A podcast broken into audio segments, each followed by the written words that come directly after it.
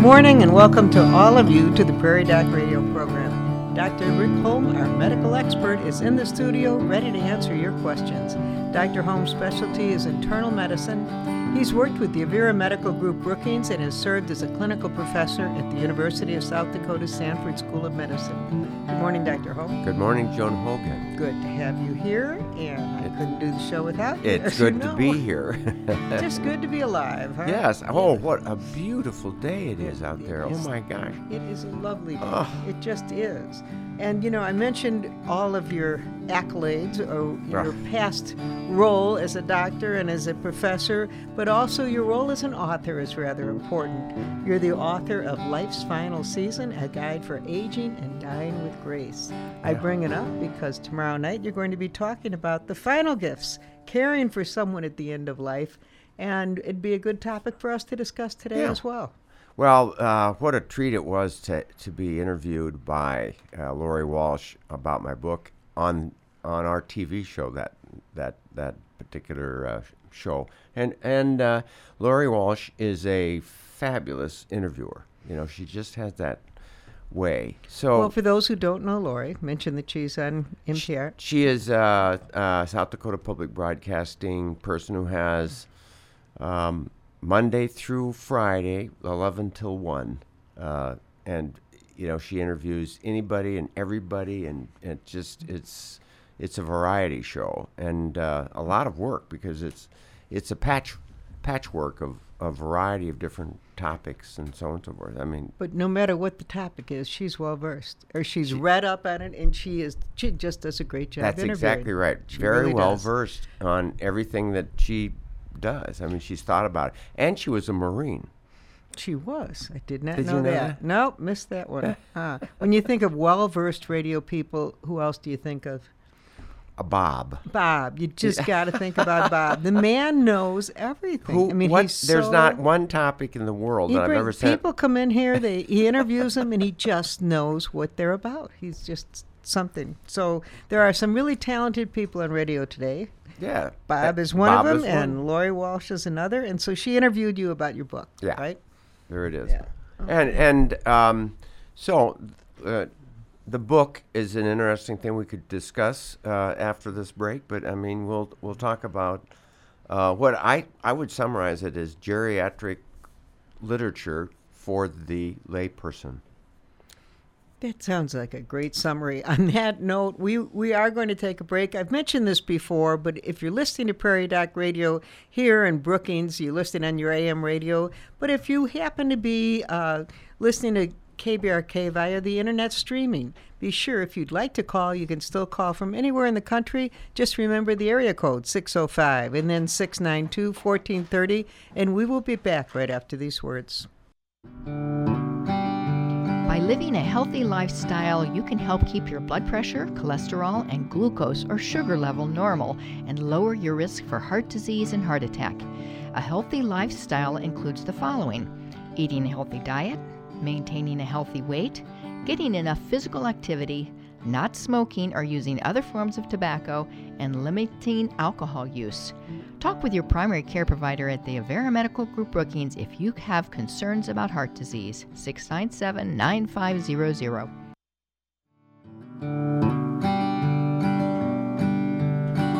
Hi, welcome back to Prairie Doc Radio. Happy to have you listening today. I just gave Dr. Holm a list of who is on his show tomorrow night, and he's going, "Oh yeah, it's been a while because it was aired in August." So Actually, it was the Maggie Callanan show. It wasn't the Lori Walsh interview. well, I thought maybe Lori came in on that. that Oh, I maybe had a roll in. Um, uh, no, I, well, the roll-ins we used were Lynn Kaufman and Greg DeBeast. So I was wrong. I was I was thinking, but this is the Maggie Callanan show tomorrow. You know, night. when you say I was wrong, does Joni ever get to hear that? never. No, men. You know, men need to share that more with their wives. Okay, we will mark that down. Joni, you listen. He said I was wrong. But let me Right. just. Uh, well, this was this was really. Do you have some really fine shows that are, and you know, I- we should mention too the shows that you have, and you do run some of these in the summer because you don't do Mm-hmm. new shows in the summer, mainly because the college students aren't here to help produce the program. You run that program with college students Yes, at South Dakota State. Can't do it without the no, students. no, and they're and not plus, here. it isn't doesn't hurt at all to take a break from all. That's a lot of time involved in producing those TV shows. But with all of that in mind, uh, this program aired on August 30th, and you had um, Maggie Callahan. Maggie Callahan. She had come from her home uh, uh, on the Cape uh, to That would be Cape Cod. Martha's Vineyard, actually, Okay. nearby the Cape. Yep. uh, off the Cape, just off the Cape. But uh, she came, came uh, via airplane to give a presentation to the hospice groups in Sioux Falls, and then hospice groups that came around and gave a conference here in Brookings. And then when we got done with that, we took a uh, half an hour nap, she and I both, and and then uh, we did the TV show. Okay, and you were talking about uh, your book, which has to do with life's final season, and her book, which Final is Gifts. Final Gifts. Yes. And that's it. I mean, she wrote a book called Final Gifts with another uh, hospice nurse about the hospice movement and about uh, end of life. Uh, and uh, it was really divided in three parts. The first part was all about the history of hospice and, and what it does and all the good that it does. The second part is the, uh, I call it the magical part, where she really goes into all of the examples uh, uh, of people having a near-death experience and then waking up and and and saying, "Oh my gosh, I'm no longer afraid to die. It's a wonderful thing. Uh, why would we ever be afraid of this?" Uh, and uh, uh, it's that story of going through uh, a tunnel uh, where the light is at the end, and the warmth, and the love, and and a sense of connection with the universe, and so on and so forth. And then the third part of her book is about how to help people at the end. Uh, what do you say to somebody? What's going to happen to me? How is this going to happen as I'm dying? And um, and uh, what uh, uh, helping people uh, resolve unresolved issues about the, in their life. You know the things that I mean. They have a brother that has been you know haven't seen him in 30 years. They hated each other the last time they talked, and uh, reconciliation is an important part of I think the end of a person's life, and uh, and just a sense of comfort and love, uh, and encouragement of the proper medicine and and uh, helping people die at the end. You know, it's a it's if you if you have a terminal illness, or you're at the end of your days and you sense there's some fear, read that book because it's the most reassuring uh, book you can you can put your hands on. I and it's can- written by Maggie Callahan, and the name Cal- of it is Callanan. Callanan. Okay. Yes, that's an Irish name, you know. Oh, I, w- I would think it is. Callanan, not Callahan. Callanan. Callanan. Uh, and the book is called Final Gifts. Okay, so we have two fine books for people to read. You know, I just have a good friend who went into hospice last night, yesterday. Yes. Could you explain? I mean, most of us know, we've heard of hospice care. What, just give What- us your what is explanation of what is hospice care. Right. It isn't just uh, uh, terminal cancer patients. Hospice is for people who have uh, end of life issues, uh, and it's their end of their lives uh, uh, f- from any sort of, of illness. You know, may, maybe it's just uh, feebleness. Uh, perhaps it's Alzheimer's disease or strokes. It might be from heart failure. Uh, those, uh, you know, we die from many causes. Blood clots that are worsening. Uh, we die from uh, failure of one or two organs uh, at, uh, at a time. You know, sometimes they all fail t- together. And hospice is there uh, for those who are at the end of their life. And what does it provide? Comfort. That's awfully important. Comfort. That's it. Comfort. Okay. Uh, it, no longer are we looking at more chemotherapy or more uh, uh, dialysis or extreme measures of any kind. of any kind. Just enjoy the days you have remaining. That's right. and without extreme care. and to help people and their families. You know, that's the other thing, the families. It gives support of a family for a year after the death of that person that uh, was getting hospice care. What do you mean by for a year? You you threw me with that. uh, uh, here is a 75 year old uh, gentleman who's dying from a progressive uh, neurologic condition, and uh, family is loving and supporting and caring and helping him, and the nurses are helping him, and hospice is helping him, and then he dies. And for one year from that point on, uh, they're going to be in contact with that family. I was not aware of that. They keep contact after the person passes. Yeah. So they, really y- you know, and it's a team. It's a social services person. A nurse for sure. Well, probably four or five nurses that are on your case. Okay. And there's pastoral care that's provided. If your church is, uh, is if you're not if you're unchurched, there's a pastor that's available to be there. If you have a church, the pastor's there to support the the, uh, the pastoral care that, you're getting from another church or synagogue system comes. So that's phenomenal. I was not aware of that. I was aware too that sometimes people go into hospice care and then come out because whatever the condition, they're doing better, and so they no longer have hospice care. you know the, the great story too. Yeah, Yeah. the great story is an 85 uh, year old woman who who um, who uh, had a swelling in her abdomen. She was my patient, had been my patient for 10 years or so. Uh, 85. And the swelling, I was afraid was going to be cancer. And of course, the ultrasound suggested it was a mass. And we did an exploratory laparotomy, which means you opened up to f- find what you've got.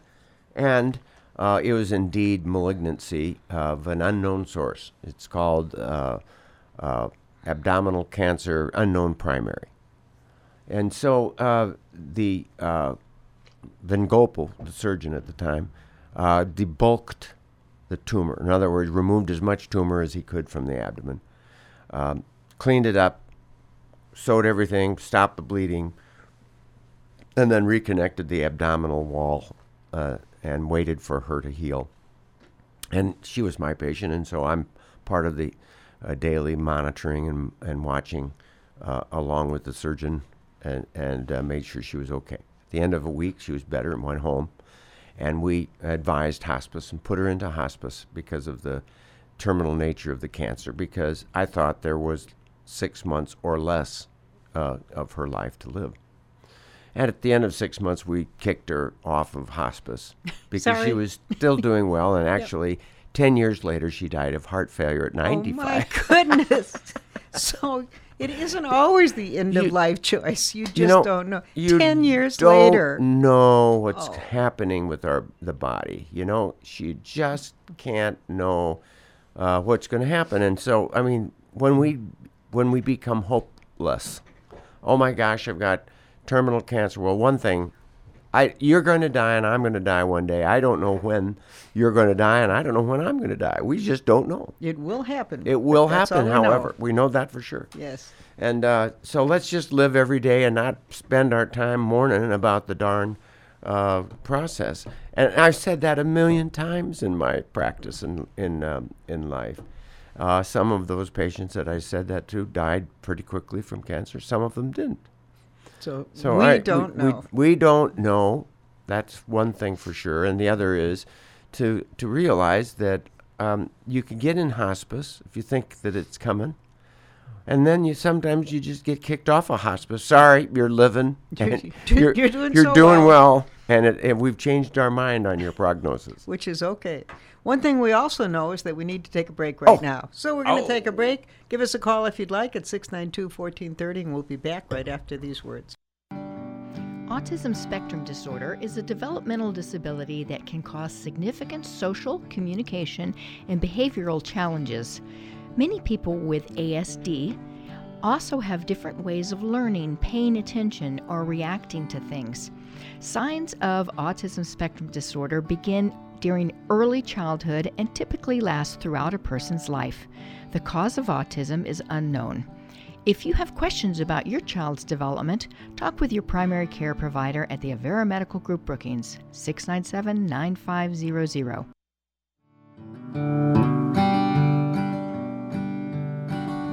Hi, welcome back to Prairie Doc Radio. Joan Hogan here with Dr. Rick Holm, and we're discussing the program that it will be on tomorrow night on South Dakota Public Television, which will be Final Gifts Caring for Someone at the End of Life. And has as his guest, he'll have Maggie Callanan, who has written a book called Final Gifts, telling you about end of life and how to cope with it, and also talking about hospice care and the lack of fear of death. Dr. Holm, what are your thoughts on this? About my fear of death or my, my own my own concern about dying? Well, you don't. You seem to have handled it quite well. yeah. Really, really quite well. Well, you know, my whole life has been trying to to, to educate other people how to take okay. it well. It's okay. It well. We're gonna. We're all going to die. My whole. I mean, I'm a geriatrician. But you I, didn't expect to be preaching to yourself. No, I. Not at this early age. You're too darn young. shame on me if I drop everything that I told all these people and forget all that and and, right. and run into a, a fear fear hole. Uh, you know, I I've just seen this. The the most beautiful death that I've watched uh, was a biology professor who loved everything, felt connected with everybody, with with the university. He was a teacher, you know, at SDSU and uh, and a, just a wonderful man who opened his heart to um, the the spirit that is around us. And he talks about how connected we are laterally, not just with our children, but with the people around us. That, that we are part of that. That the spirit connects us. And when you'd go in to see him, you'd walk out stronger. You could feel the the the strength of his love uh, make you a bigger and better person uh, as you uh, walked uh, out of his his room, and uh, you know I I sense that that was the biggest, most powerful experience uh, of my life, teaching me that the connectedness. We, we are right. connected, and the power of that connectedness. You, you know, know I, I last night we sang for a person in hospice, two people in hospice um, at the neighborhoods and uh, my heart just fills with this connectedness feeling when you're singing in harmony. And you have to be listening to the other people so that you're harmonizing, you're, you're connecting you can them. harmonize, right. Of course, we're working on a new song. so it might not have been The harmony harmonic. was not as good as it usually is because we really know these other songs. But yeah. the, the, the joy of this new song is just overwhelming to me. So, I mean, I just... Uh, I marvel at the connectedness that we have. And there is so much more that goes on that we understand. I mean, you know, that, that you can feel when you're communicating with people or listening to them as they're communicating to you, uh, even when they're not talking, uh, the connectedness that we can have with each other. I felt that very strongly Monday night when um, the uh, Lutheran minister put a oh. call out for uh, people to just come to mourn the loss of this young girl who died in Brookings. It was just heartbreaking to think that happened in our town. Yes. But yet the community came together. It was amazing. It was a beautiful service. And, you know, just you realize you are connected, you do care. Oh, um, you know, when you think about it, three year old who probably did not see anybody else in this town. oh, no, but it just, but the whole town was there. It was, I was so fearful that there may not be a turnout, and we pulled up and the parking lot was packed. Yeah. Absolutely packed. I thought, God love Brookings. You know, it just it was beautiful because people do care. You don't know what to say or do or how to feel. Doesn't matter. It, just be there. You're there. Yeah. yeah. So it was a good deal. So we are connected throughout our lifetime. Connected even more when we're facing death, I suppose. Yes. Yeah. Uh, uh, beautiful point. Well, one thing we could talk about too are advance directives because those are so important. You're connected. Sometimes one of the toughest connections are your family. They can really be a pain in the neck at oh. times, you know, and, and, especially when you're trying to make final life decisions, your family yes. can just be very difficult on you. Should we take our final break yeah. and then come back and talk about advance directives? Yes, okay, the final thank you. final break. Traumatic brain injury, or TBI, is a serious public health problem in the United States. Each year, traumatic brain injuries contribute to a substantial number of deaths and causes of permanent disability. Please remember to wear your helmet when biking and teach your child to do the same. The best treatment for traumatic brain injury is prevention. Brought to you by the Avera Medical Group Brookings.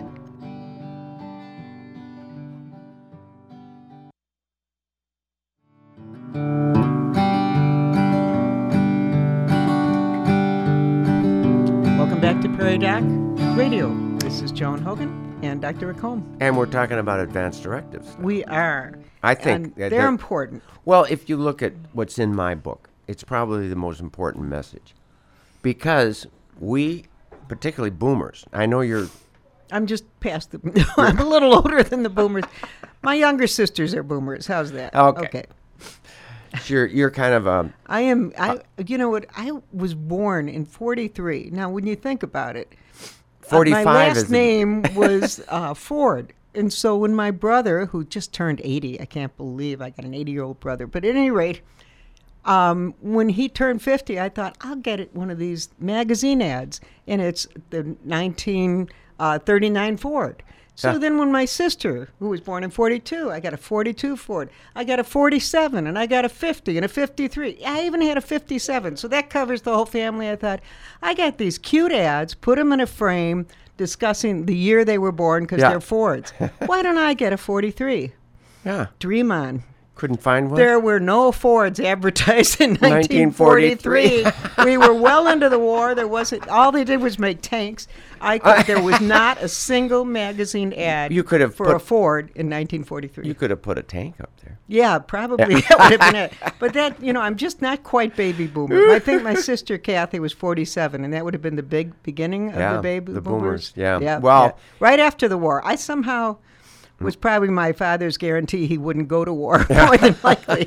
Yeah, when I came along in '43. My sister was born in 1946, nine months from the day that Dad arrived at the at home, knocked At on home. the door, You and my that. mom came to the, the Nine months. nine months. okay, And uh, so she's the classic She uh, is. uh, boomer. yeah. and uh, I came two and a half years later. Mm. So you know, um, it's it's interesting that uh, boomers have been the spoiled lot. Really, we were the you kid- are. We You were the kids are. that were raised in Riverdale. You know, uh, happy, uh, perfect, uh, uh, DeSmet, uh, small town USA, even big town USA with It didn't matter. Uh, you were just idyllic. the the world was coming uh, back to us. Uh, the the they saved the day. The warrior the the dads came home from the war. Life is glorious. Wife is at home cha- raising children, uh, and the children were you know perfect children, and uh, we had uh, no major problems except the fear of the atom bomb. Uh, but uh, with all that, what's happened is the boomers uh, own about 80% of the world's wealth. And the boomers have been uh, the recipient of all of the, uh, all of the spoils of after the war. And the boomers uh, have uh, seen their mother uh, uh, fight for women's rights uh, and justice. And the boomers were involved with the anti-Vietnam War, and the boomers, you know, movement. And the boomers have always were idealists, but they are rich idealists, and they have always had their way. And when it comes to the end of their life, now here's my point. We knew you were getting there. The- Your point when is, it comes to the end of their lives, they're going to want everything done. And it will drag them through hell. they don't want to let go. They won't want to let go. They've always had everything they wanted. They've always had, you know, everything. Give me the best medical care. Keep me going. Keep, me, going. Keep me alive. Don't let me go. I don't want to die. I'm afraid of dying. And then they will be put on the respirators and feeding tubes and dragged through hell. That's what I'm going to say out loud. He double toothpicks. And the point is uh, that these are the people that really need to think about making sure that you've talked with your kids about not dragging you uh, keeping you alive when your br- brain is gone, uh, not dragging you through suffering just to keep you alive for another month or two, uh, to to not be afraid to let go. And uh, and so I think the big question is feeding tube because that's the one that really causes, I think, the most suffering. Uh, r- there are times to use a feeding tube when you think that is a reversible something. They're going to come out of this. They'll be okay. You just have to get them through this, and there needs to be some nutrition. Although when a person gets very sick, you really want the energy of the body to go to the to the healing process and not to trying to digest all that crap mm-hmm. that you've, mm-hmm. you're putting too much into them. So small amounts of nutrition is what's needed, not a lot. And I've learned that. I don't think a lot of doctors understand that point. So anyway, feeding tubes should be addressed, and it should be verbal, and it should be with all your kids, and you can put it in writing, but the doctor in the emergency room will do what your kids tell him, her to do, not what the living will document says.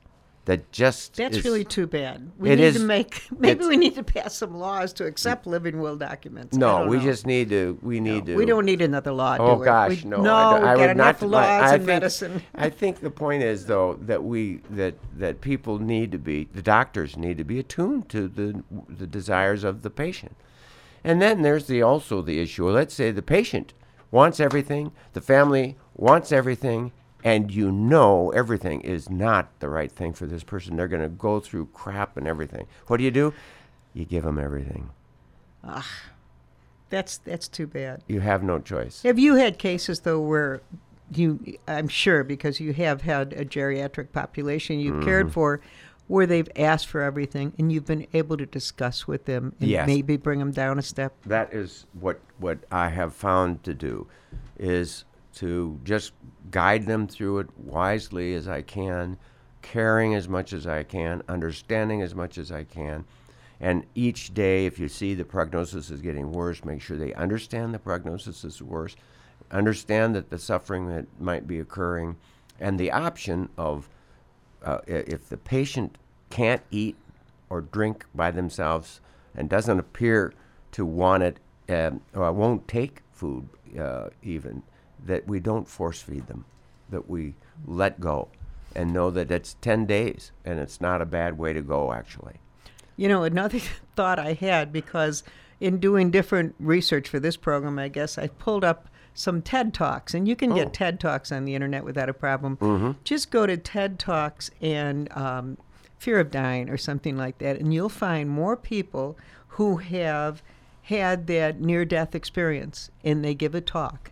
And if you are near death or your family member is, watch a few of those and you'll realize Oh, they really? I no longer have a fear of death. It's the most empowering thing to watch those Yes. because every single person who has been near death that's on one of these talks just talks about the fact there's a, many similarities, but the most important similarity is not one of them fear death once they've been that close. Mm-hmm. Amazing.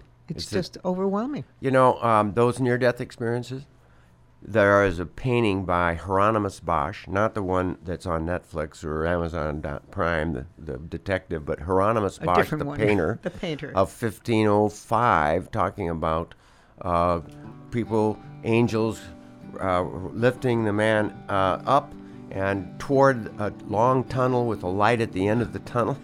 That's This- only 500 years just 500 ago. years ago. Yes. This has been uh, going on for a long time. We're going to live, we're going to die. On that note, we do hope all of you have enjoyed our Prairie Doc radio program and will listen again for Prairie Doc, brought to you by the Avera Medical Group Brookings. Why don't you follow Prairie Doc on Facebook and YouTube for free and easy access to the entire Prairie Doc library? Visit Prairie Doc at www.prairiedoc.org. Rick, that's all this week. Thanks so much. Thank you, Joan, and thank you, Bob. And stay healthy out there, people. And don't forget to do what?